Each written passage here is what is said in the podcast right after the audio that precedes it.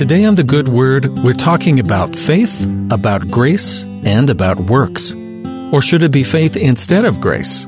Or grace instead of works? Or works instead of faith?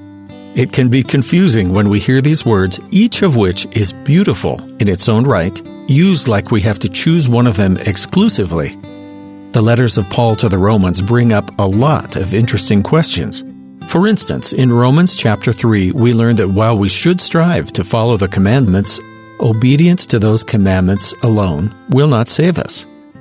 Where is boasting then? It is excluded. By what law? Of works? Nay, but by the law of faith.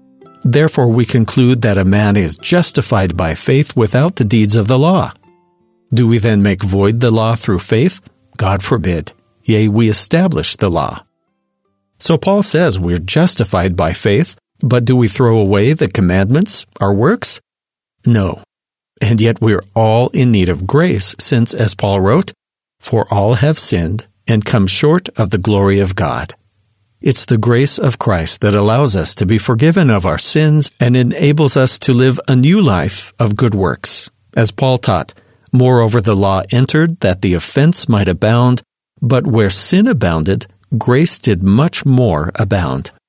We're dependent on our faith and the Lord's grace, but then we read in James chapter 2, Thou believest that there is one God, thou doest well. The devils also believe and tremble. But wilt thou know, O vain man, that faith without works is dead? So which is it? Faith, works, grace? Here's a story that might help. Years ago, President David O. McKay shared a story about a boy who began to drown while swimming with his friends. Fortunately, one of the boys with presence of mind and quick action jerked a long stick from a willow fence and held one end of it toward the drowning lad who grasped it, held on tightly, and was saved. All the boys declared that this lad owed his life to the boy who furnished the means of rescue. This is undoubtedly the fact.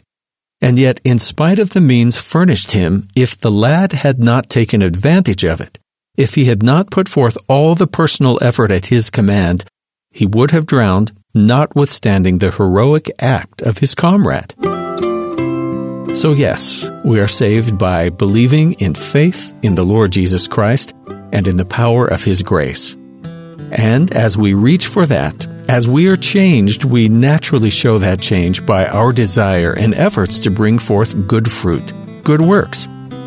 Christian author C.S. Lewis wrote this, speaking of the question of grace and works.